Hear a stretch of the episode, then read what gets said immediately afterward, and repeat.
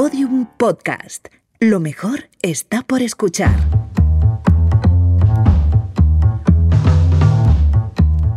Si tuviese que hacer una de esas horribles listas que nos definen a través de nuestros gustos, tendría que reconocer que una de mis películas preferidas es La muerte os sienta también. Me parece una obra maestra. Es divertida, ágil y un tanto frívola, y trata con mucha inteligencia el miedo atroz que las mujeres tenemos a envejecer y dejar de ser deseadas por los hombres. Sin embargo, si alguien me preguntase por mi película favorita, especialmente si ese alguien fuese un periodista, es posible que respondiera que mi película favorita es alguna de Sorrentino, de Wilder o cualquiera de Hitchcock. ¿Por qué? Supongo que porque soy mujer y soy rubia, y toda mi vida he intentado crear a mi alrededor un halo de seriedad porque sé que de base nadie va a tomarme nunca en serio. Con los años, sin embargo, he aprendido que hay más virtud en lo aparentemente trivial e insustancial que en todo aquello que el mundo engloba bajo la etiqueta de serio. Precisamente porque a veces englobamos dentro de la categoría de serio cosas que son triviales e insustanciales. Una mala contestación en la oficina, una entrega fuera de plazo, una multa de tráfico. Creo que tomarse las cosas más a la ligera, incluso a risa, es un poco el refugio de las personas que hemos aprendido que no podemos tomarnos todo tan a pecho.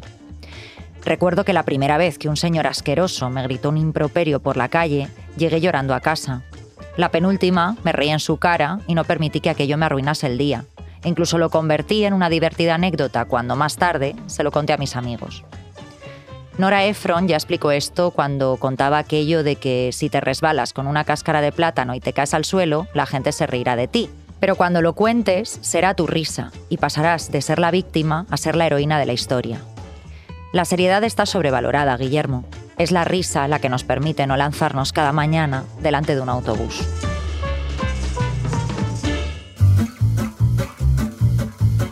Arsénico Caviar, episodio 36. Contra la seriedad. Guillermo Alonso, ¿cómo estás? Estoy ¿Cómo muy mal. Yo estoy fatal. Estoy ¿Qué, te pasa a ti? Pues que tengo frío, tengo sueño, me duelen los huesos, ansío que venga a buscarme la parca, Ya, no sé. yo, yo desde que he dejado de intentar beber me va todo mal. Es que, claro, Y, y a ti que no lo has ni intentado también te va todo mal. Entonces yo no sé cuál es la solución, de verdad. No Eh, empezar sé. a beber Bernel.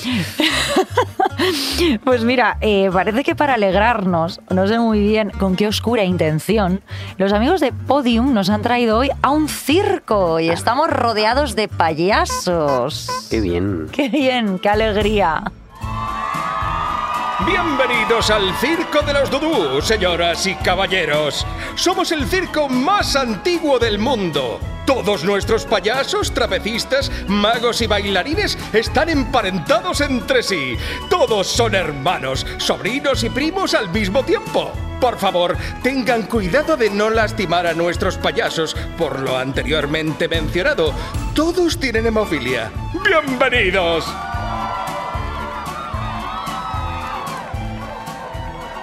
Pues mira, querida Beatriz, yo propuse hacer un programa contra el concepto de la seriedad porque creo que mi rasgo de personalidad más representativo es la incapacidad de tomarme nada en serio. Y tener un largo pene. Ah, de la personalidad, pene, de claro. la personal ese también Claro. ese, o sea ese marca mis pasos indudablemente allá donde voy porque además como los testículos me golpean en los tobillos pues por eso camino de una forma tan extraña Mira, a mí siempre me da la sensación de que planeo sobre las cosas, sin Mm. aterrizar del todo sobre ellas, lo cual es una forma, en realidad, bastante apañada de ir por la vida hasta que me toque padecer lo único realmente serio que vamos a tener que pasar, que es morirnos. Eso es. Eso que tú deseas que te ocurra tan pronto. Sí, bueno, pero en realidad no. A ver si En no me voy a morir. Ya, que- sería, sería, guay. súper trágico. A ver, daría muchísima audiencia a este podcast, Ya. la verdad. Todo el mundo vendría a escucharlo. El último episodio de Arsénico Caviar, perdona, el ¿no? último, no, el último contigo. Eh, eh, luego eh, este podcast ganaría enteros porque lo haría entero yo. ¿O con quién? ¿Con Vicky Martín Berrocal? Espero, espero que me dejasen. Imagínate, Vicky Martín Berrocal y yo. Mi sueño. Pues mira, te iba a decir que ojo, ojo con el tema de hoy contra la seriedad, porque en todos los programas intentamos remarcar que estamos hablando siempre desde la posición de señoritos, de señoritos de primer mundo, con problemas de primer mundo, que han tenido la suerte de nacer en la orilla donde las grandes cadenas textiles venden sus camisetas y no en la orilla donde los fabrican. esto es muy Mm, importante. Esto es importante. Fíjate, además creo que en este programa es especialmente importante esta apreciación, ¿no? Eh, decir que efectivamente nosotros somos dos personitas que contamos problemas de primer mundo. Hoy tiene más sentido que nunca porque eso es lo primero que debería pensar la gente plasta, seria y preocupada por absolutamente todo que hoy venimos a insultar, que está en el mejor de los lugares donde probablemente podría haber caído, ¿no? Eso en el primer mundo. A ver, bueno, eh, todos queremos ser descendientes de los Rothschild y no trabajar. Pero digamos que después de eso, lo segundo mejor que te puede pasar es esto, ¿no? Vivir en ese lugar tan decadente pero entrañable, ese, ese término que se inventó durante la Guerra Fría y que hemos venido a llamar primer mundo. Mm, Eso es, eso es. Mira, yo creo que en este programa intentamos explicarnos constantemente, precisamente por el tema de la seriedad que nos ocupa hoy. O sea, tememos quedar de frívolos, de superficiales, eh, como si no lo fuéramos, No, por no, cierto. no. Y por eso siempre estamos dando explicaciones sobre nuestras propias contradicciones, dejando claro que somos muchas veces protagonistas de la propia crítica que nos atrevemos a lanzar, o muchas veces mm, dando mm, excesivas explicaciones sobre por qué decimos cada cosa y por qué detrás de cada broma siempre existe algo de verdad. Como ¿no? con lo de mi pene enorme. por Con lo de tu pene enorme, claro, yo te lo he visto y es verdad Sí. que hasta los tobillos no, pero hasta las rodillas. hasta las rodillas sí. Y creo que has dado en el clavo en una cosa, en el fondo no podemos tomarnos nada en serio porque somos personas bastante afortunadas hablando de cosas intrascendentes, Pues ¿no? sí. O sea, eh, y hay que tener claro ese contexto, que aquí estamos para alegrar a la gente los martes por la mañana y en todo caso para hacerle eh, un trayecto en metro más ameno, no para cambiar el mundo y mucho menos para salvarlo. No, no, no, para eso ya está el podcast de Chuso Jones. Eso es, eso es. Mira, yo tengo en mi casa he puesto en una estantería que veo todos los días el folletito de una exposición a la que fui hace tiempo del artista Juan Muñoz, Ajá. que se dedicó a la figuración en la escultura eh, a través de, de, pues, instalaciones muy potentes y muy llamativas, ¿vale? No guardo este folleto porque en la exposición eh, me gustase especialmente, o sea, a ver, me gustó. Seguro. gustó, me gustó. Pobre Juan Muñoz. No, que estaba muy bien, pero el título de la exposición que aparece en el folleto y que me gusta mirar de tanto en tanto, la verdad es que me parece pura poesía, ¿no? Y me recuerda día a día mi propia intrascendencia. Se titula así. Todo lo que veo me sobrevivirá. Qué bonito. ¡Qué bonito! Yo, si quieres recortar tu propia intrascendencia, pregúntame a mí. Te, te diré que no eres nadie, que no eres nadie, Beatriz. Es verdad, pero a veces cuando estoy sola en casa hay veces que no me respondes al WhatsApp. Y tú te Entonces- sientes tan trascendente que no puedes más. Claro, claro. O sea, digo, aquí estoy llena de importancia en mi propia casa, joder. Entonces veo eso y se me pasa, claro. A menos mal. Mira, no quiero que nos pongamos especialmente filosóficos en este programa, ni que caigamos tampoco en el espíritu de la derrota, como de que realmente nada es importante, ¿no? Pero sí que considero que parte del problema de la seriedad y de tomarse en serio viene de no tener claro nuestro nivel de importancia en el mundo. Esto sí que lo creo, o sea, de no entender que somos poco más que un suspiro o, o un eructo. Mm, ¿Cuánto tiempo hacía que no hablábamos de, mi eructo en la cara de tu novio? Oye, es verdad, por favor. Ya. Ahora ya podemos. Pues ahora ya podemos volver a hablar de ese episodio del pasado, menos mal. Eh, o que somos, coño, una motita de polvo sobre la amplia camisa del universo, Qué bonito, ¿no? qué bonito. Que me he Pues puesto sí. poética hoy. Eh, mira, yo creo que para empezar, eh, las personas que se lo toman todo como un mundo son básicamente normalmente presuntuosas. Sí. Como cuando estás tú en tu casa llena de importancia. Claro, llena de importancia. Que- que comiendo galletas. Que no será que estás gorda y no, simplemente y no llena de importancia. Eso es muy gordófobo. Ya, eso es verdad. No, quiero decir, gorda de. Gorda de. de llena. Gorda de. No, llena, de, es- estoy- llena de galletas y no de importancia. gorda de valor, ¿no? Que te sientes eh, gorda de, de- de trascendencia, efectivamente, ¿no? Que crees que tienes gases, pero en realidad solo es presuntuosidad. A eso me refiero. Y lo que te iba a decir es que creo que las personas que se lo toman todo como un mundo, que se lo, le dan muchísima importancia a todo, son básicamente, pues eso, presuntuosas. Hmm. Consideran que sobre sus hombros está la posibilidad de que la Tierra siga girando. Ay, de verdad. Mira, yo he acudido a nuestra controvertida amiga, la RAE, Mm. la RAE, eh, para ver... La estás llamando mucho últimamente Ya. para llevarnos así regular con ella, ¿eh? Ya, ya, yo es que, bueno, ya sabes que yo con todo lo controvertido, Claro. Jaime Bailey, Federico, la, La RAE, RAE. Todo, todo me encanta. Le he preguntado qué es lo serio. Esta es una de las acepciones, la que mejor me viene para mi discurso. Las otras las he ignorado porque este es mi podcast y yo ignoro aquí lo que me sale de los cojones, Beatriz. Es una regla principal eh, del que no se toma la vida en serio. Fenomenal. Ignorar lo que no te viene bien. A ver, Rae. Grave, importante, de consideración. Fíjate, grave. Qué bonita palabra. A mí la palabra grave, me gusta mucho. Grave. Eh, grave, claro, de, de- de gravedad, de que pesa. Mm. Como tú cuando estás en casa con las galletas. o con la importancia. claro. Por ejemplo, un, un- un- un uso de la palabra grave. La tortilla de patatas es un asunto grave en España. Eso ¿no? es, eso está es. bien, está bien. Pero eso es todo lo que me gusta de esta palabra. En fin, o sea, no me gusta nada más eh, de la palabra grave más allá de eso. Eh, creo que en general una actitud inteligente ante la vida es considerar grave aquello que realmente lo es, ¿no? Por ejemplo, la enfermedad, la muerte, el desamor, descubrir que la persona que amas tiene en su casa libros de Juan del Val, cosas eh, que no tienen solución, cosas que te abocan a- al fin, es el fin. al fin, Sentencia eh, de a la muerte. oscuridad. Sentencia Sí, sí. de muerte. Hay un proverbio chino, bueno, dicen que es chino, pero a lo mejor lo dijo una señora de Cuenca. Ah, claro. Pero bueno, proverbio Pero chino. Está en Google y Ya. pone abajo proverbio Prove- chino. Pues ya está, y tú dices, proverbio ya está. chino. Ah, Esto sobre la RAE no sabe nada. Un sobre de azúcar, claro. Hay una cosa que me salió en, en un restaurante chino dentro de una galleta que dice así: si tiene solución no es un problema y si no tiene solución tampoco es un problema. Muy Eh, bien. Creo que es un- uno- una regla bastante guay para aplicar en la vida. O sea, creo que la mayor batalla que libramos durante nuestra existencia es calibrar qué cosas deben quitarnos el sueño y cuáles no. Una de las únicas cosas buenas de hacerse mayor, eh, probablemente lo único que consigue que merezca la pena descubrirte una cana o, o- o sentir ese horrible dolor de espalda cuando te agachas a atarte los zapatos, tus viejos, tus viejas babuchas, Tus viejas. tus pantuflas de señor, es que casi todo empieza a darte igual. Te empieza a dar todo igual, pero de una manera espectacular.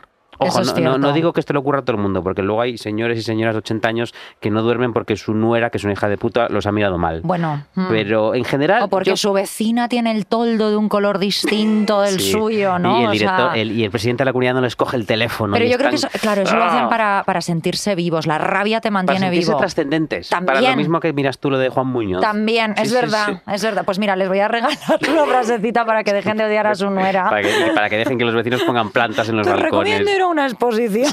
¿A una exposición joven de qué? A ver, yo creo que si tú has hecho bien las cosas, si has jugado bien tus cartas, debería llegar, eh, digamos, a los 40 años con la asombrosa capacidad de que casi todo te toque el coño. claro, Sí, está bien dicho que te toque el coño, sí, me toca el coño, es que Claro, te da de igual, que te ¿no? toque el coño, Sí, claro. está bien, está bien, claro. Es eh, que hay tantas acepciones alrededor del coño o de pueden la pasar polla muchas que cosas cuando te me- tocan me el coño, pero puede... Una de ellas es que te da igual, esa es la peor, ¿eh? Pero bueno.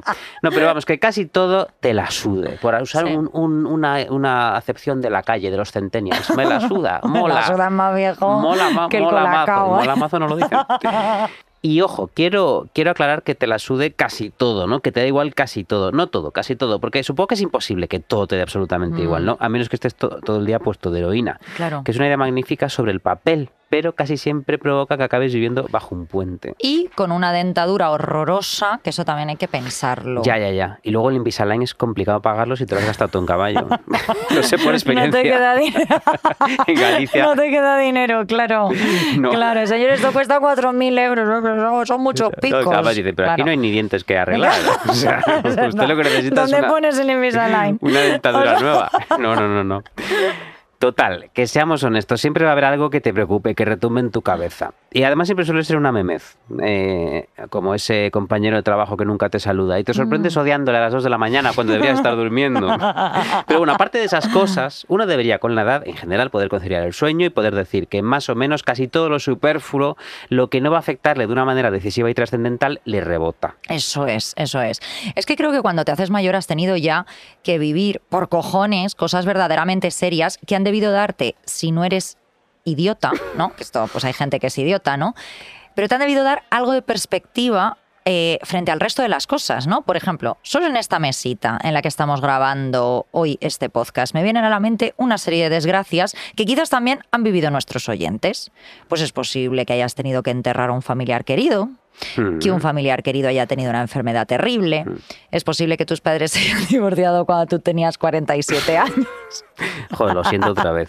ya, es que fue, fue durísimo, ¿no? que hayas sufrido una ruptura horrible. O un accidente que necesite una larga recuperación. Es decir, en algún momento de tu vida te habrás parado, habrás mirado a tu alrededor y habrás dicho, joder, esto sí que es serio, ¿no? Y deberías haber empezado a relativizar o a tomarte de otra forma el resto de las cosas que antes considerabas grandes problemas, ¿no? O sea, me cuesta pensar, Guillermo, en una sola persona en el mundo que no haya vivido una sola de estas cosas que he mencionado, especialmente la de que tus padres se divorcien con 47 Ya. años, que esto es un problema nacional y nadie, Ya. nadie habla lo no salen los medios, no salen los medios. Em, o sea, por lo que empiezo a pensar que la seriedad es una cuestión de carácter, de actitud, de ceño fruncido ante la vida, más que un aprendizaje o una lección que te llevas a base de hostias o de disgustos, ¿sabes? Sí, sí, sí, total. De todos modos, quería hacer una nota al pie de lo que has dicho. Bueno, quería hacer dos. Primero, hay unos seres a los que nunca les ha pasado nada, que son los bebés. Ah, bueno. son todos unos hijos de puta, sin sentimientos, que les todo les da igual. Y todo le parece gravísimo. Se- te vas un momento y empiezan a llorar. Es verdad, Son- que son normales. Es que son idiotas, de verdad. Yo no entiendo cómo la gente los tiene, eh, pero los tiene todo el rato. Otra cosa que te iba a decir, lo sobre perder a un familiar, eh, que sí, pero a mí me encantan las personas, estas, estas personas me encantan especialmente, las que dicen que, por ejemplo, a mí la muerte de mi bisabuelo me cambió la vida para siempre. Es como, a ver, que tenía 102 años. tenía 102 años, tu bisabuelo debe estar pensando, deja de dar por culo. O sea, no sé, igual erais novios. Te follabas a tu bisabuelo, ¿o ¿qué? No lo sé, pero esto en Galicia ocurre, ¿eh? no, no hablo por experiencia. Pero sí, esta gente que dice, y fíjate, aunque no sea mi bisabuelo, sí, la muerte de mi abuela me marcó.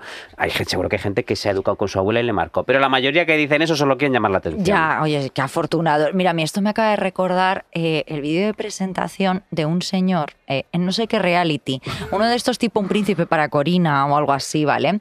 Eh, al que le preguntaron por el hecho más trágico de su vida o el hecho más traumático. O sea, que también fíjate tú a qué, qué pregunta le estás haciendo a un ser mononeuronal, ¿no? Que va a un programa a mojar el churro y hacerse, hacerse famoso de bolo de discoteca. Pero ojo, pues el chico con toda la humildad y de verdad, o sea, como con lágrimas en los ojos y siendo como de Alcantarilla, Murcia, respondió que el suceso más trágico de su vida fue el 11 de septiembre. Entonces le preguntaron que si había estado en el atentado de las Torres Gemelas, que es como de Claro. hostia, igual esto, claro, no lo preguntas en el casting, igual de repente esta persona estuvo ahí.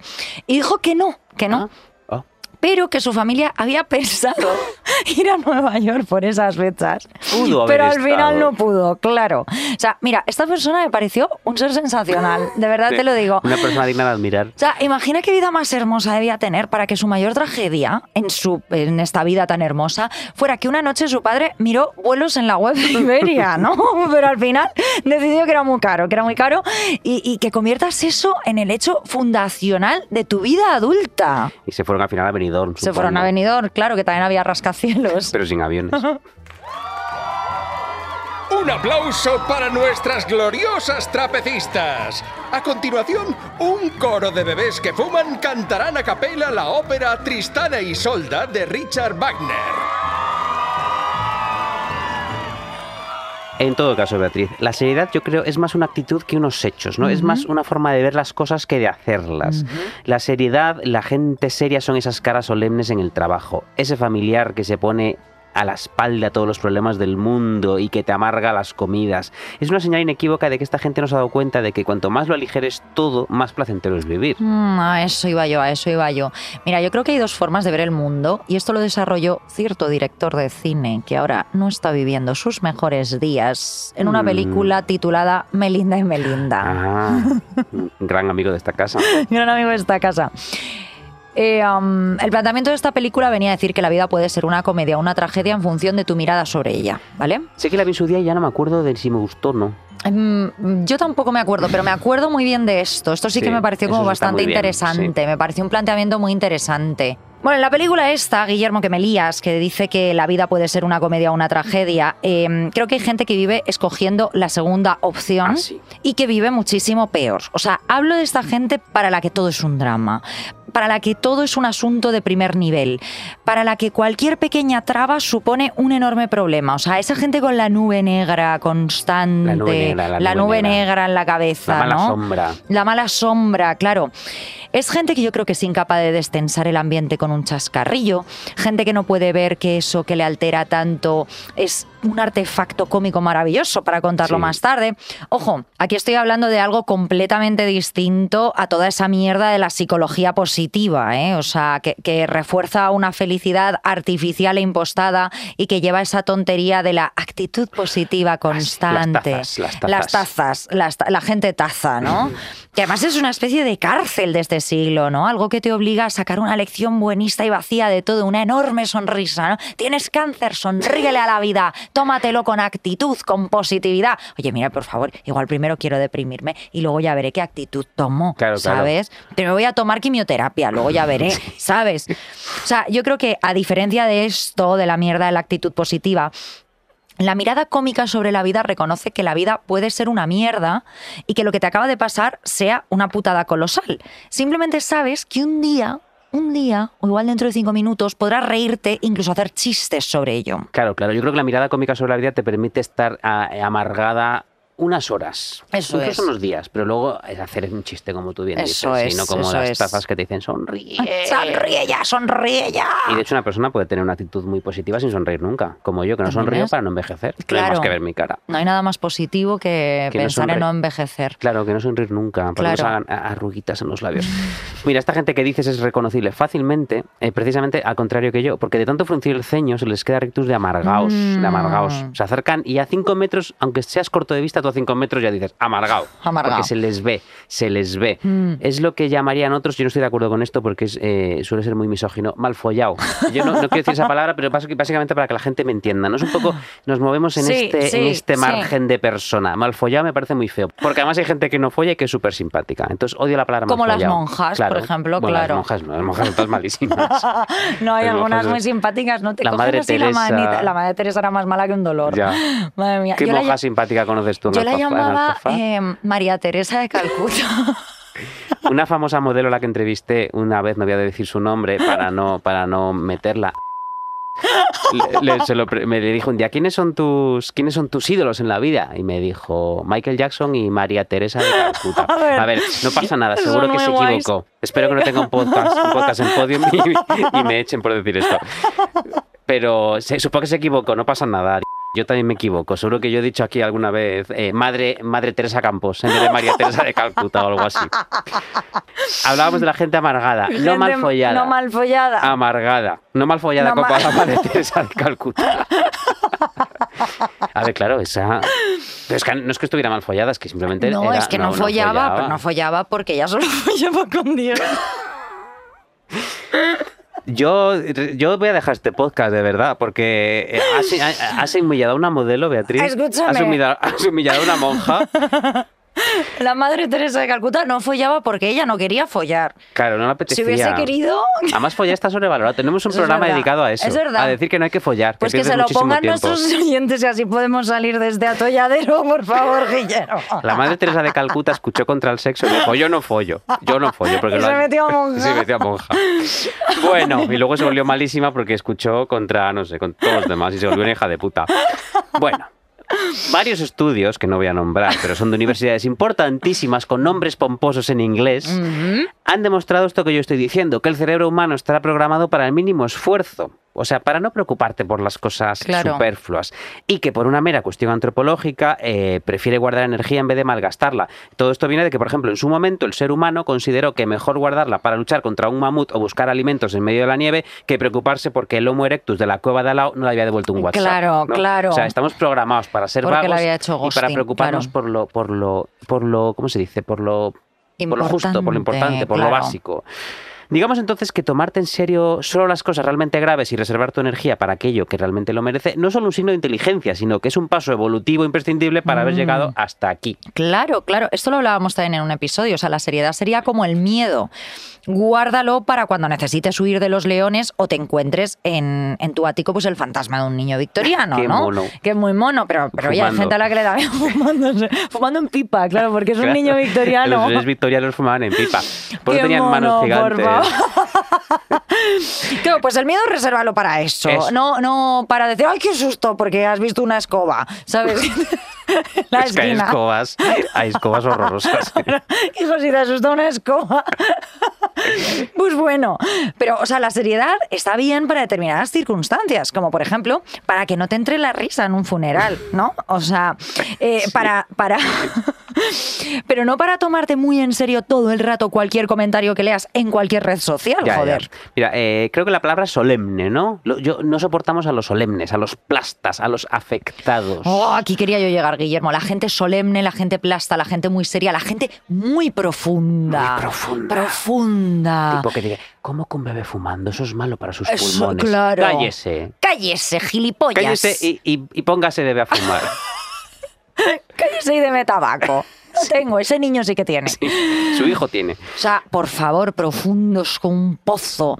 Eh, yo tengo la sensación, fíjate, de que los hombres mm, han sido siempre considerados el género serio y profundo y las mujeres y los hombres gays. Los maricones. Claro, los maricones, puedo decir maricón, Claro. ¿no? Eh, pues los maricones hemos sido consideradas eh, las frívolas y superficiales, ¿no? Porque siempre como vamos con nuestros taconcitos y Claro. nuestros bolsitos a todas partes, taconeando, claro. O sea, Con las uñas nacaradas. las uñitas nacaradas, ultra ceñidas. no, pues no nos toman nunca en serio, No. aunque estemos hablando de Por eso no, Sócrates. no nos dejan entrar en la chocita del loro Ah, claro. a hacer monólogos, porque allí se tratan cosas serias, como por ejemplo, que viene la suegra, ¿no? La parienta me ha dejado el niño. Claro. O sea, tengo la sensación de que, de que el hombre heterosexual eh, se carga de seriedad para demostrar que él habla de las cosas que verdaderamente importan, mientras que nosotras, por el contrario, hablamos de tonterías. Bueno, esto ya lo hemos hablado una vez, pero esto de esto eh, la muestra de esto es que el puto fútbol es importante y ocupa en los periódicos 50 putas páginas y luego si hablas de Sálvame un momento te dicen Claro. ¿Pero de qué habla usted? O de moda, O o de moda, ¿no? de O sea, de las cosas que nos gustan a las chicas. Sí, sí. claro, claro. En fin, mira, justo ahora que dices heterosexual, ¿qué han hecho por norma general maricones, bolleras, travestones y, ojo, también mujerones de toda la vida, de todo pelaje? Tomarse la vida con humor, con distancia, Eso aunque lo es. pasiesen fatal, aunque, los, aunque estuviesen jodidas. Y, ojo, estoy hablando aquí de maricones, bolleras y transexuales y travestones que las han pasado canutas, por ejemplo, de las del franquismo, ¿no? Claro, que de claro, repente, claro. eh, eso, que, esta, que ibas a un show de travestis y te aparecía un travesti de 80 años y decía unas cosas que te meabas de risa, que en realidad salían del dolor que y de la decías, tragedia. Dios mío, qué drama ha vivido esta persona, claro, decías pero qué joder, graciosa qué bien, qué bien que joder. te lo hayas tomado así. Claro. Mira, otro ejemplo de mujer que lo ha pasado muy mal y era la más divertida del mundo, Joan Rivers. Ay, qué Su guay. marido se pegó un tiro. Se quedó sin trabajo porque el mundo de la comedia es casi tan machista como el del fútbol o más. Mm. Su hija la culpó del suicidio de su padre y creo que estuvo años sin hablarla. O sea, y, de rep- y ella de salía al escenario, usaba todo esto para hacer eh, pues el mejor humor que has visto en tu puta vida, para exorcizar todo ese dolor. Porque no hay humor más divertido, bonito y profundo que el que nace de la tragedia, de- del dolor, de la soledad. Eh, esto demuestra que tienes dos opciones en la vida, o tomártelo en serio o intentar hacer un chiste sobre Ujú. ello. Yo, por ejemplo, siempre que a algún amigo le pasa algo malo, le digo, bueno, a ver, tú dime por favor cuándo podemos empezar a hacer chistes sobre Eso, esto, ¿no? eso es súper importante. Se ha muerto mi novio. Bueno, oye, ¿cuándo podemos reírnos de la muerte de tu Claro, novio? Que claro. le ha atropellado un coche. ¿Cuándo No. puedo hacer chistes de atropellos? Todavía no. Aún no. Pero Claro, yo lo igual respeto. dentro de tres minutos, claro. claro. Mira, sobre esto que dices, existe una fórmula matemática de uso bastante extendido a la hora de escribir comedia que dice así, tragedia más tiempo igual a comedia, O sea, esta frase que ha sido atribuida a muchísima gente, a Woody Allen, por ejemplo. Em, pero lo cierto es que me he puesto a investigar. Ah, periodista, Em, porque soy una periodista, periodista, profunda. una profunda periodista de investigación, ¿no? Em, ¿Has ido a Wikipedia? He ido a Wikipedia, eso es. pues esta frase eh, pertenece a Steve Allen, que es el creador de The Tonight Show.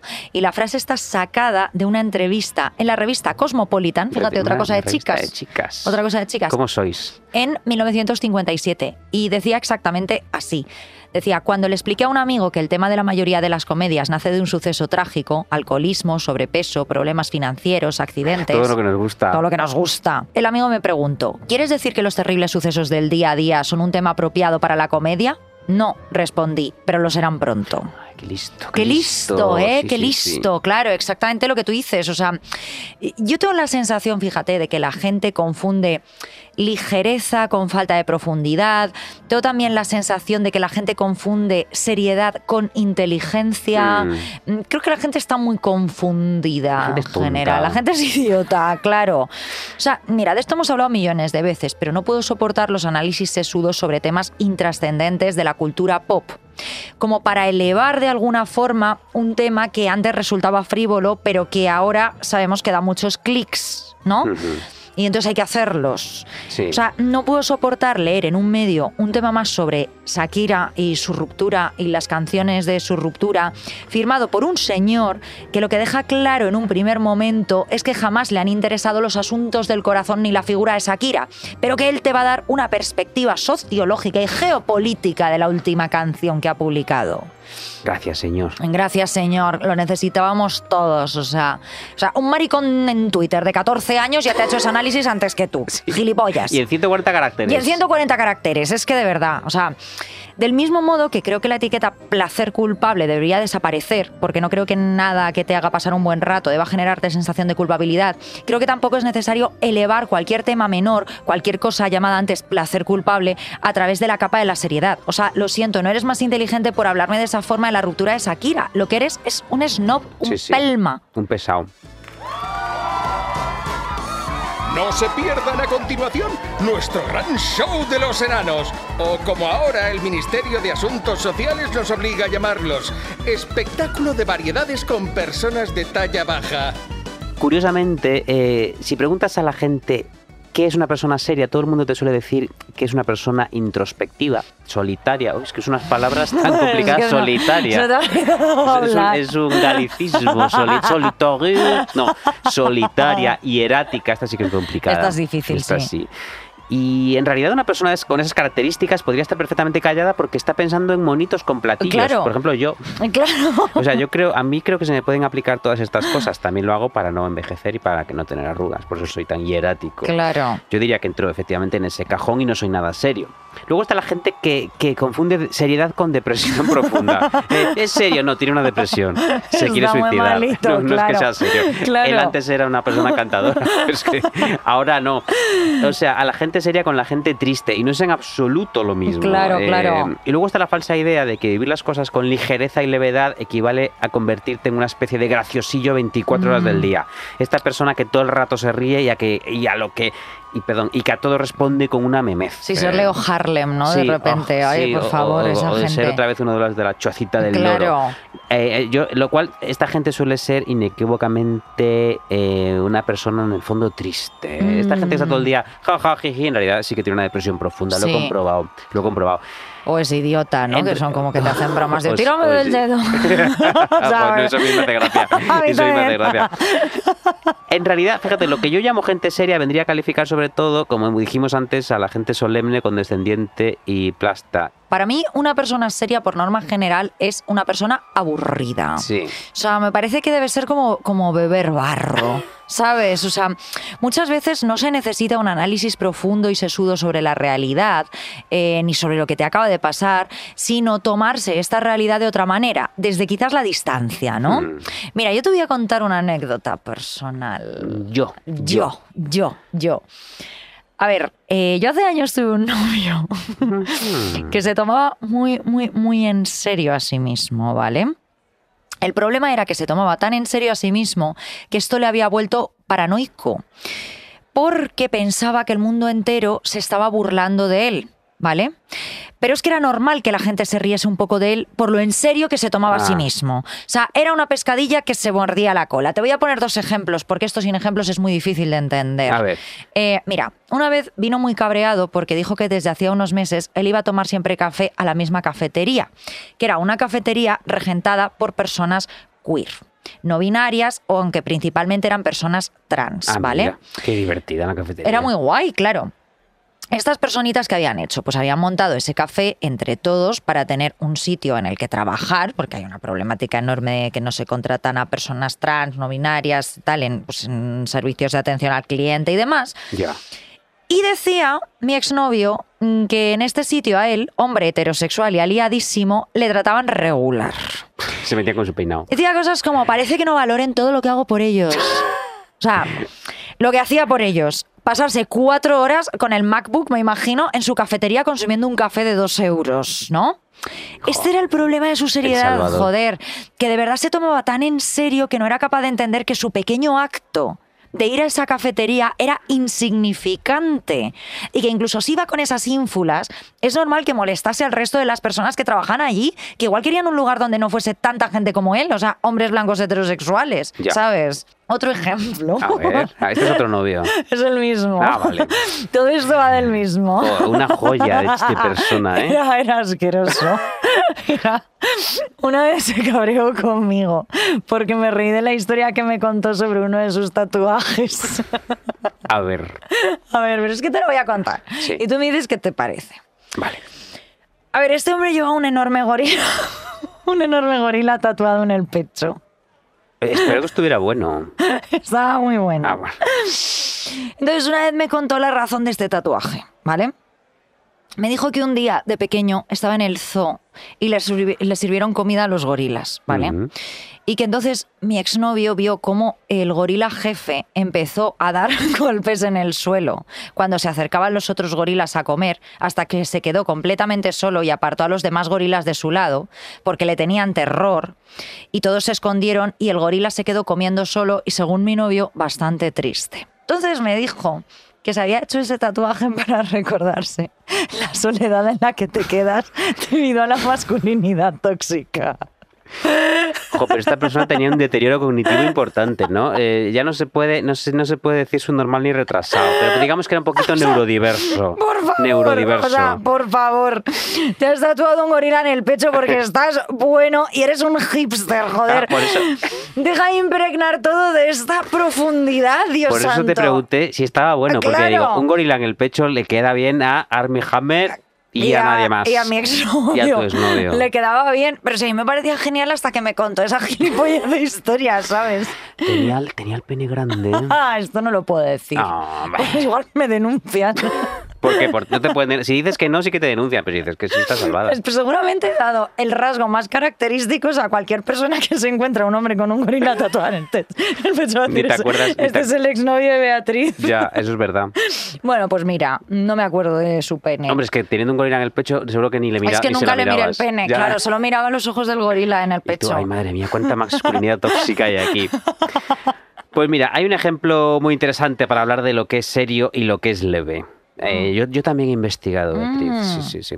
Yo no tengo exnovios con gorilas en el pecho, Vaya, pero pena. eh, hay un libro que se publicó hace nada sobre el rodaje de Aterriza como puedas. Ay, qué guay. que es una de esas películas que seguramente tu exnovio, el del gorila, consideraba superficial.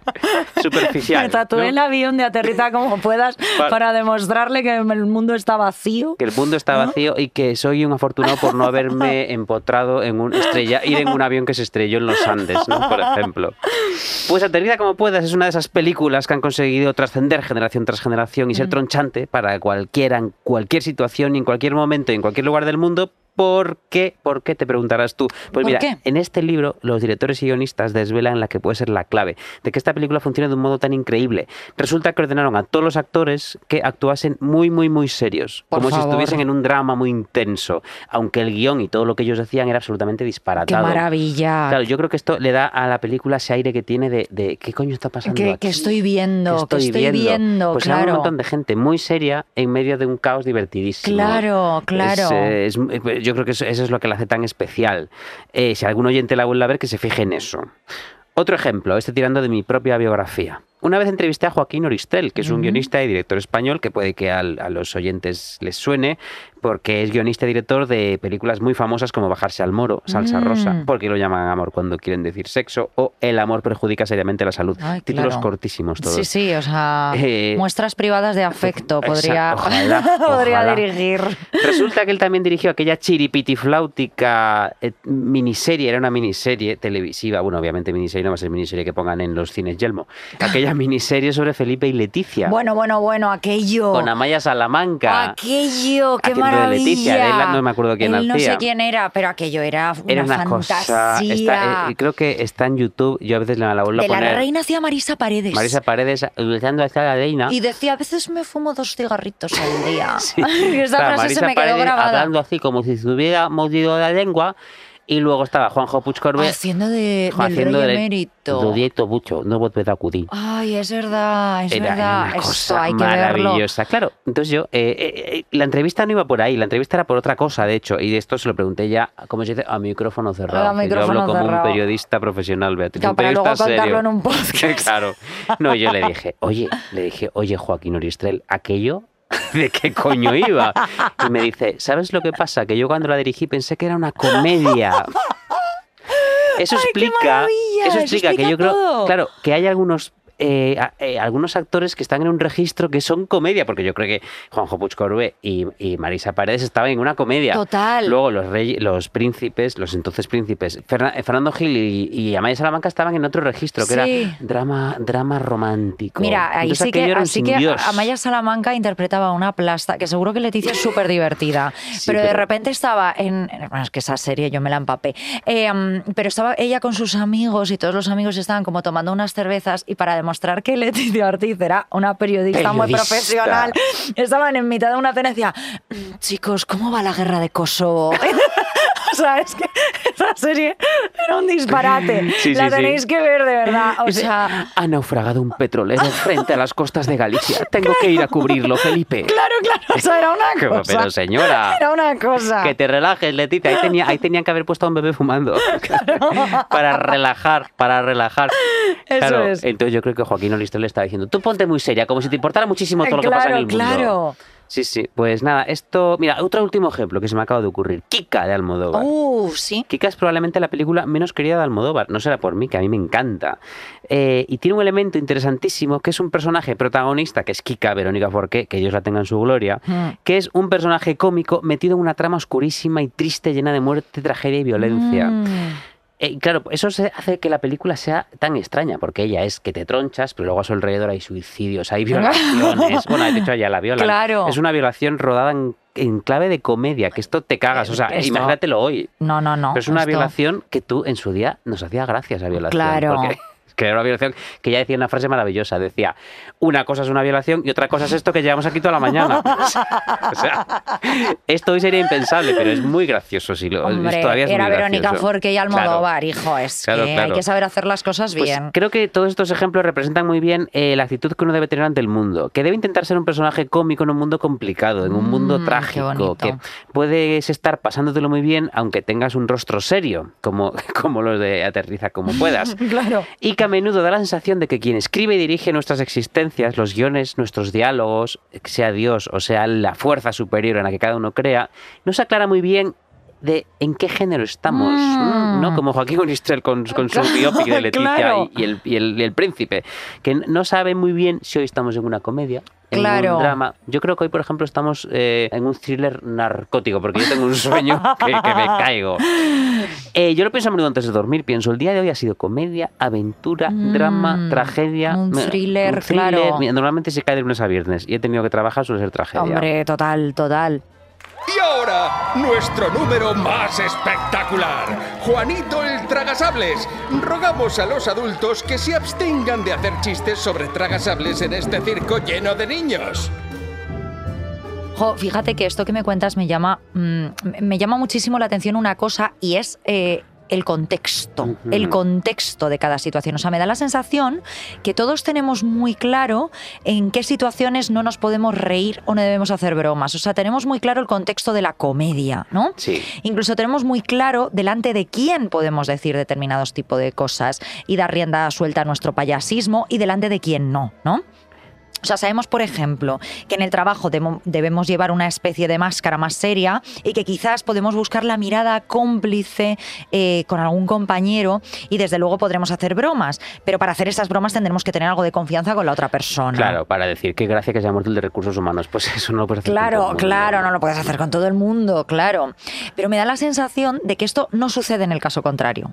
No sucede. Es decir, la gente seria no entiende que hay contextos en los que no debe ser seria. Y son como personajes de aterriza como puedas, ¿no? Viviendo situaciones absurdas como darle bofetones a una monja, ¿no? Pero dotándolos de una trascendencia que no tienen. De, no, esto es culpa de mi herencia judío-cristiana y del rol que me ha sido dado por esta sociedad castradora, ¿no? O sea, señor, abofetea a esa monja, que es lo que todos queremos hacer, y déjese de tonterías, ¿no? O sea, creo que saber el lugar en el que estás es una virtud.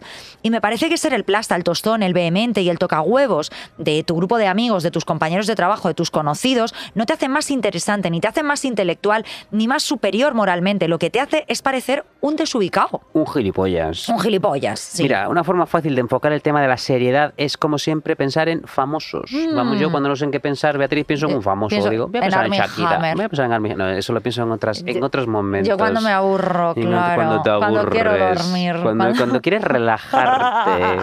cuando quieres. Bueno, nada. Mira, O a- cuando estoy pensando en qué cenar, ¿no? Cla- claro, pues Claro, una costillita claro. adobada, ¿no? Pienso mucho Un en hígado. claro. eh, ese hígadito encebollado, riñones, en fin, bueno.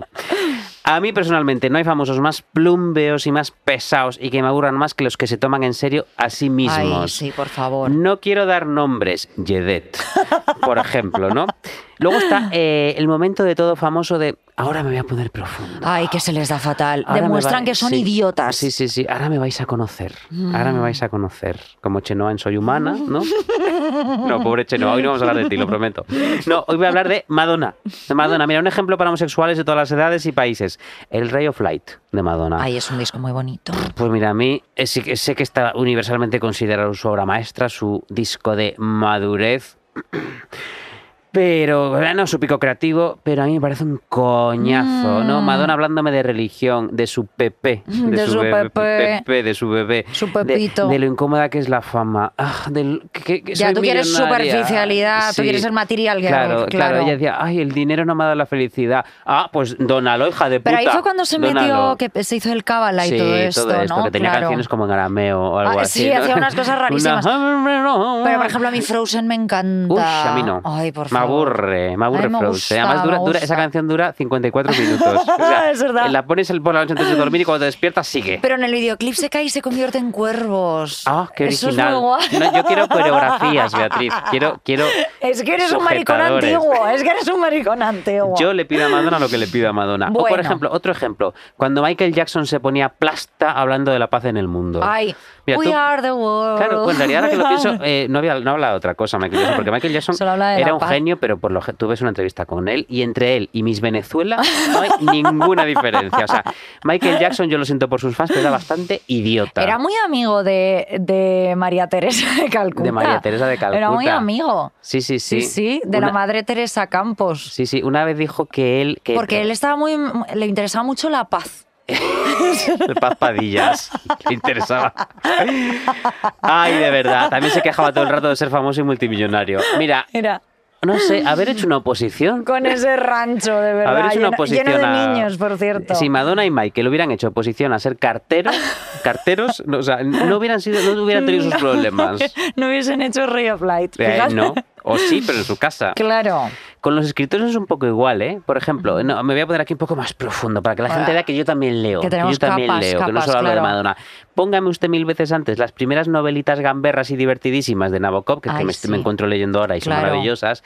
Y luego, pues mira, cuando dice la gente, dice, su obra maestra ha dado el ardor. Uy, yo es que yo lo he intentado y no entendí nada. Que el otro día te fuiste a devolverlo. te- lo empezaste y lo devolviste. Porque dije, madre mía, "Uh, esto, qué ti- esto tostón". tiene eh, 600 páginas y es una saga de una familia rusa de los zaris, de los zares. Mire, no, no, no, voy a leer No. esta otra en, en la que en la que un tío se acuesta con una menor, que esto me lo sé, esto me lo sé y es todo divertidísimo. Claro, divertidísimo, póngase entre comillas de su contexto, que sea divertidísimo. eso, por favor. Ojo, a lo mejor es que yo soy tonto, ¿eh? Yo admito que a lo mejor soy tonto y solo me gustan las cosas divertidas y bobas. Ojo. No, no creo. o sea, pero es curioso, mm, estaba yo pensando cómo en la cultura también puede suceder exactamente lo contrario a esto. Es decir, em, obras que en un primer momento resultaron frívolas, insustanciales o vacías eh, por la crítica más seria y mm, que a día de hoy son obras consideradas de culto, Ah. por ejemplo. Em, mira, en España sucedió con Nada de Carmen Laforet, que, ¿no? Que es la, una de estas historias llamadas de aprendizaje o iniciación de la protagonista, eh, que está protagonizada por un adolescente que se muda mm, con su familia a Barcelona y que en realidad muestra la decadencia de una familia absolutamente tóxica y con unas dinámicas chunguísimas en la posguerra, ¿no? Y que fue considerada como una tontería para Ah, chicas. mira, por los señoros, Una tontería, claro, por los señoros. Mira, hace poco se viralizó la nota mm, que permitió a este libro pasar la censura franquista y decía algo así como esto es una gilipollez completamente inofensiva. o sea, imagínate, gracias Claro, claro, a es ese señor. a los gilipollas de los censores siempre se la colaban por eh, como por debajo de la falda. Claro, ¿no? Por debajo- no se enteraban, Sí, claro, no por- se Esto es una enteraban. memez para, para adolescentes. Claro, para, chicas, sí, sí. chicas, una tontería para chicas. O me viene a la mente ahora El secreto de Donna Tartt. El libro te ha hablado, te. Qué hablado. pesada estás con ese libro. Joder, Beatriz. es que me está encantando, Ya, me, lo estoy, me lo estoy devorando ahora mismo. mismo y me ha sacado además de mi bloqueo lector, ¿no? Y además popularizó el género literario que se llama Dark Academia. Dark es, que- que eso Academy. es como Tumblr antes de Tumblr, Dark Academia, sí. me encanta. Y esto cuenta la historia de un grupo de seis estudiantes de griego y un terrible asesinato que los une para siempre, ¿no? Bueno, pues cuando salió se dijo sobre el libro que sus protagonistas eran tontos. Esto fue la crítica de, no sé si de, de New Yorker o del, Ni- o, o del New York Times. Medio Hombre, importantísimo esto importantísimo, claro. Sí. Decían que no tenía ningún tipo de resonancia, eh, que no tenía ningún tipo de interés, que era una tontería. Y hoy es un libro de culto recuperado por cada generación que lo coge entre sus manos.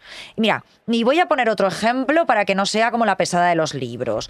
El disco de Britney Spears, el de mm, Blackout, Ah, Blackout. sí. Claro, que todo el mundo se rió de ella cuando salió en los MTV cantando Sí. Give Me More, porque decían que estaba gorda, mira lo que estaba era recién parida. Ojo, Eh, estaba, además estaba súper bien. estaba súper bien. O sea, la peluca era discutible. La peluca era horrible. Claro, pero es que se acaba de rapar el pelo. claro, Es que se había vuelto loca, pobrecita. Sí, sí, sí. Se había rapado el pelo y no le encajaban las extensiones y tal. Y luego, cuando salió el disco, dijeron: Pues este disco, ojo, es muy bueno y muestra una madurez increíble. De ese disco lo, criticaron mucho porque decían, ella no canta, canta todo el rato como con efectos robóticos. Pues ahora, hija mía, Pues todo mira, es así. pues ahora eso Todo es el futuro, Porque, oye, es esa el bad, guy, futuro. bad girl se dice y, parece, y puede ser un Claro. eructo, puede ser ella, nadie sabe. Claro, y no le resto claro. valor, esa es, esa es la forma que tiene de cantar. Pues Claro, bien, eso es, pues bien. nos gusta, joder. Yo con Sí, esto sí. quiero decir que algunas formas de aproximarnos a la cultura envejecen fatal. Envejecen fatal. Y que probablemente tenga mucho que ver con el canon imperante y también con el prejuicio del propio crítico. O sea, me atrevería a decir que cuanto más serio es el crítico, volviendo a la seriedad que viene hilo, más corto de miras será. Es decir, cuanto más serio sea el crítico, peor va a envejecer su visión sobre el mundo. Sí, sí, es muy interesante esto que señala sobre el tiempo porque además a veces el tiempo actúa al revés. Mm. Eh, muchas películas que nacen con ínfulas de servir como espejo de su tiempo y dar grandes Mm. discursos sobre el estado del mundo envejecen regularcillo. Claro. Por ejemplo, hace poco me volví a encontrar con American Beauty, eh, no sé cuántos mil Oscar, eh, Oscars en, no sé, en el 99 o por ahí, y aquello era como ver las ruinas del Imperio Romano, Uh, las llamas del ¿en Imperio serio? Romano. ¿En sí, sí, era, o sea, no sé si las has vuelto a ver, pero ha envejecido mal. mucho que no. Hay mucha película por ahí oscarizada. eh, Crash, me estoy hablando de Crash, Oh, aquel Crash- coñazo. Crash la mala, Crash claro. la mala, Crash no la de mala, Cronenberg. No claro. la de Cronenberg, la mala, la mala. Además, la que, de la que nadie se acuerda. Oh, joder, de la que nadie se acuerda. Que, eh, que era como, uh, el racismo, ¿no? sí, como la tratar el racismo. La Pero, gente era- racista. pero era como una peli como hecha para que los blancos se sintiesen mejor. Eh, un poquito, No, pero o fíjate, sea- eh, justo el otro día vi que ya tardaba yo en Imitación a la vida, este gran melodrama de Douglas Sirk de los años 50, que yo nunca lo Mm. había visto, que en su día fue llamado un culebrón para señoras y que resulta que ya te estaba ya estaba dando un bofetón porque esa película sí que habla del racismo, Oh. del clasismo, vamos, de todo lo que estaba pasando en ese país en ese momento y que lo contó, como lo contó envuelto en bonitos trajes y preciosas casas, la los Mm. críticos dijeron, esto es un melodrama para las señoras, para que se entretengan un ratito. Claro. Entonces, o- claro, ojito en resumen a- al tiempo y ojito a lo frivolón, que a veces en lo frivolón está la amiga. Eso es, claro, yo me pregunto qué tiene exactamente de malo el entretenimiento, lo ligero, lo frivolón, las cosas que te hacen pasar un buen rato, los días tontos, las cosas que te permiten olvidarte de la realidad en la que vivimos y no te hagan pensar demasiado, sean del tipo que sean. Eh, una película catalogada como estúpida o pasarte la tarde haciendo un puzzle, ¿no? O sea, a menudo creo que en esas cositas que el mundo considera menores se se puede hallar más sabiduría que en cosas que se hacen bajo esa idea tan presuntuosa, Mm. mm, como esas pelis de permanecer, de despertar conciencias, del que alguien diga, Buah, es que realmente da que pensar, Buah, ¿eh? es que soy yo total. Es que soy yo, es que da que pensar esto, es muy fuerte. O sea, a menudo te diré que igual que creo que la gente confunde ligero con frívolo, muchas cosas que se consideran inteligentes, profundas y sesudas no lo son en absoluto. No. O sea, son sencillamente difíciles de entender, pero porque son farragosas y están mal ejecutadas, no porque sean buenas e inteligentes. O sea, me vienen a la mente ciertos libros, ciertos artículos y articulistas, ciertas películas eh, que determinada gente no deja de recomendar con ahínco, y creo que lo hacen para hacerse notar y parecer más inteligentes. Eh, o como comentamos en algún episodio anterior, para follar. ¿No? Persona de Berman, me encanta. Sí, para, Bueno, sí. persona de Berman a mí me gustó mucho, Claro, claro, pero, claro, sí, pero la gente lo utiliza para follar, ojo. Eh, con esto no intento decir que una persona no pueda tener y disfrutar de cosas elevadas y tener gustos elevados, sino que creo, y esto lo creo de verdad, que una persona capaz de disfrutar de cosas elevadas también tiene la capacidad suficiente para disfrutar con cosas mucho más bajadas a tierra. A ver, quiero nombres, names, names, names. ¿Qué, qué película es una basura? ¿O, o qué crítico te cae fatal? Mira, no. no, lo voy a decir. Bueno, No. sí. Mira, te confesaré algo. Creo que la mayoría de la gente seria en realidad mantiene una seriedad algo impostada. Ah, pues sí. Algo de cara a la galería y muy pensado en función al que dirán. Eh, me niego a creer que las personas sean como, es, como cebollas con capas y capas de profundidad y que todos sean unos muermos incapaces de reírse un día en su casa de un compendio de vídeos de gente que se cae al suelo. Joder. Te pondré un ejemplo. Ahora que soy escritora, me fijo en estas cosas. Me Claro. fijo mucho en estas cosas. Ojo de escritora. Ojo de escritora. Conocí a un escritor Ujú. con quien estuve hablando eh, un buen rato, ¿vale? Esta persona era divertida, era muy ágil mentalmente, era alegre, sagaz, payasa, frívola y me pareció súper, súper inteligente, ¿vale? Al cabo de un tiempo, de una entrevista que yo un día me puse en mi casa precisamente por lo magnífica que me había parecido esta persona en privado. Y entonces, como por arte de magia, Guillermo se convirtió en otra persona No. se convirtió en otra persona. O sea, fue como si le hubiesen puesto unas gafas de pasta, un jersey de cuello vuelto y tuviera que tomarse muy, Y muy en taza, y serio. una taza en la mano. Una taza con whisky, claro, y una máquina de escribir delante, Una vieja Olivetti. una vieja Olivetti, una vieja Olivetti, un, un cigarro, un cenicero, en fin, le habían, le habían puesto todo esto, ¿no? A esta persona. eh, y entonces empezó a decir una sarta de tonterías, Guillermo, de lugares comunes de la literatura, de todas estas ideas machacadas sobre la figura del escritor que te juro que no daba crédito. Que si pulsión de muerte, que si despertarse por las noches para anotar en un cuadernillo las ideas, que si leer a los clásicos, que si sentir una herida que solo sanaba a través de la palabra. O sea, you name it, you name it. Ni hay rol llegó hasta Cuenca. O sea, fíjate que entiendo los contextos y, y- y yo, por ejemplo, ahora que estoy dando entrevistas, no soy la misma persona que soy aquí contigo, ni mucho menos soy la misma persona que soy fuera de aquí contigo bebiendo vino, ¿no? Claro. O sea, pero pensé para mis adentros que quizá a menudo somos nosotros mismos quienes pensamos que no nos van a tomar en serio. Como, comentaba yo con lo de la muerte, os sienta también al principio de este episodio. Y entonces nos ponemos como unas pesas en los tobillos que nos anclen bien al suelo, que nos mantengan ahí instalados en la seriedad y en la idea infundada que tenemos sobre la importancia, ¿no? Y entonces caemos en la sarta de tonterías que han caído tantas personas antes, porque pensamos que eso es lo que tenemos que decir para que nos tomen en serio. Para parecer listos. Para parecer listos. Y pensaba que qué pena no poder ser nosotros mismos, pues payasos graciosos, erráticos, inconexos y, ojo, también inteligentes y profundos si nos viene la profundidad, ¿no? Porque en esta sociedad tan binaria sabemos que siempre debemos estar a un lado o al otro, ¿no? Y escogemos, para nuestra desgracia, el lado equivocado, el de la seriedad. O sea, mm, pensé que me había parecido muchísimo más brillante la persona con la que había hablado de casualidad que la persona a la que estaba escuchando en esos momentos en mi casa. Que me parecía una persona cualquiera, una más del montón, una cosa que podría haber mm, escuchado tipo Hemingway y me sale algo que dijo Hemingway, Orson Welles, ¿no? Pues las mismas cosas, ¿no? Y pensé si no seríamos todos así, todos menos nosotros, claro, que siempre hacemos una broma sobre bebés que fuman o sobre cocaína en el momento en el que menos te lo esperas para descensar. Claro, un poco de Nabokov, un poco de, de farlopa, un poco el yin y el yang, El yin y el yang. de la vida. Qué sabias palabras, Beatriz, para rematar esta charla tan seria, tan seria que hemos tenido sobre la seriedad. Ah, Sí, el poder de ser payasos, ¿no? Se Mm. resumiría un poco este, este parlamento tuyo. Sí. Por cierto, que ha sido más largo que un día sin pan. No, que ha sido muy bonito. Pero sí, el poder de ser payasos y usar el payasismo. De- es más, no, la necesidad de ser payasos, ¿no? Eh, Sí. Por ejemplo, es como esos vídeos promocionales que en Podium nos obligan a hacer a punta de pistola. Ay, sí. ¿no? Nos Yo- están apuntando ahora, creo que luego tenemos que grabar otro. Ya, ya, ya. Yo, yo me quiero mudar de país y vivir el resto de mi vida con una gabardina y una peluca y detrás de un gladiolo cada vez que los veo. Pero por otro lado me digo, has hecho el payaso, te has despojado de tu dignidad, has hecho bien, has hecho lo que tenías que hacer. Está bien hacer Está esos bien, coño. Está bien. Que no nos oigan decirlo, pero está bien. A nuestros oyentes solo les voy a dar este consejo. Sed payasos de vez en cuando. Quitaos los palos de las escobas del culo. Solo Mm. eso. Y comprad nuestros libros, que ser payaso sale muy caro. Y hasta aquí nuestro espectáculo del Circo de los Dudú. No sabemos si volveremos el año que viene a su ciudad porque ahora, como los ofendiditos y los políticamente correctos, no nos deja ni explotar a los enanos, ni drogar a los leones, ni exhibir a las mujeres barbudas, ni enjaular a los elefantes, ni reírnos de la gente con malformaciones, ni poner a. Arsénico Caviar es un podcast de Podium escrito y narrado por Guillermo Alonso y Beatriz Serrano. Sí, los que ganaron el Ondas al mejor podcast conversacional. El diseño sonoro de este episodio es de Óscar Boganovic. Jefe del proyecto Jesús Blanquiño.